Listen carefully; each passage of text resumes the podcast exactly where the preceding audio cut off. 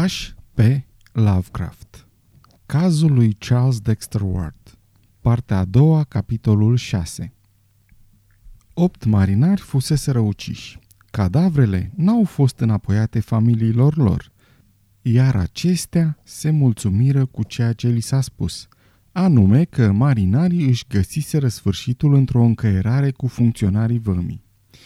Aceeași declarație motiva și numeroasele cazuri de răni îngrijite și pansate de doctorul Jabez Bauer.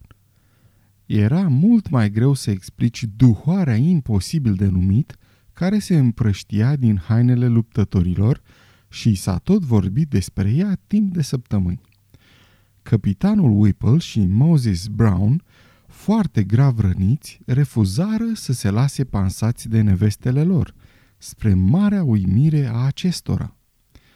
Pe plan psihologic, toți acești oameni erau considerabil îmbătrâniți și răvășiți.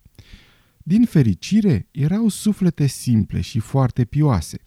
Dacă ar fi avut o mentalitate mai complexă, s-ar fi putut ivi temerea de a-i vedea căzând în nebunie.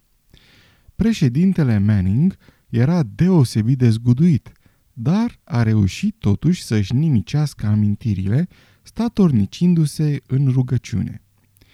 Toate celelalte căpetenii de expediție au avut mai apoi de jucat un rol important în oraș, ceea ce le-a îngăduit să-și regăsească o anumită pace a spiritului. Văduvei lui Joseph Curwen i se aduse un sicriu sigilat de plumb cu o formă bizară, în care i se spuse că odihnește trupul soțului ei, ucis într-o luptă cu funcționarii vămii, despre care era mai sănătos să nu ceară amănunte. Acesta este tot ceea ce se știe despre sfârșitul lui Joseph Curwen. Charles Ward nu găsi decât o singură idee de la care ar fi putut porni în făurirea unei teorii, aflată într-un pasaj subliniat cu o linie tremurătoare, trasă cu pana din scrisoarea adresată lui Curwen de Jedediah Orne și copiată de Ezra Weeden. Copia a fost găsită la urmașii lui Smith. Poate că Weeden i-a dat-o prietenului său când totul a luat sfârșit, ca pe o cheie a enigmei, sau poate că Smith a pus mâna pe această copie înainte ca scrisoarea să fie expediată, în care caz el este cel care a subliniat pasajul după ce i-a pus întrebările potrivite lui Weeden. Iată textul revelator. Îți spun încă o dată, nu chema niciun spirit pe care să nu-l poți stăpâni. Vreau să spun niciun spirit care la rândul lui să poată chema ceva împotriva ta, prin care vicleșugurile tale cele mai puternice să fie spulberate.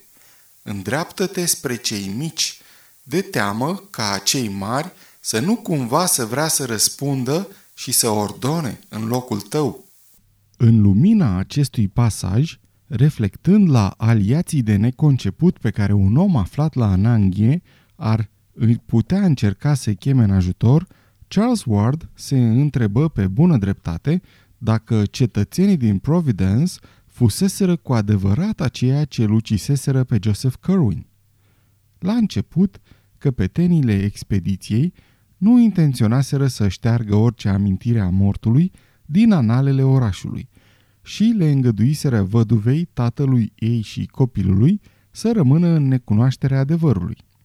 Dar căpitanul Tillinghast era un om viclean, află curând destule pentru a cere ca fiica și nepoata lui să-și schimbe numele, pentru a arde toată biblioteca ginerului său și a șterge cu dalta inscripția de pe piatra lui de mormânt.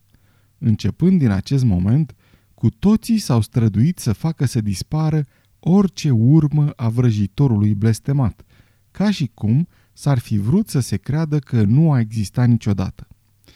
Doamna Tillinghast, nume pe care l-a purtat văduva lui din anul o mie șapte sute șaptezeci și doi, vându casa din Oldnicord și se duse să locuiască cu tatăl ei la Powers Lane până în o mie opt sute șaptesprezece, anul morții sale.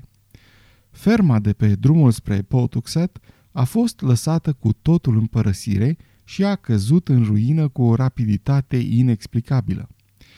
Nimeni n-a mai îndrăznit să pătrundă prin masa de verdeață de pe malul râului, în care se găsea ușa grea de stejar.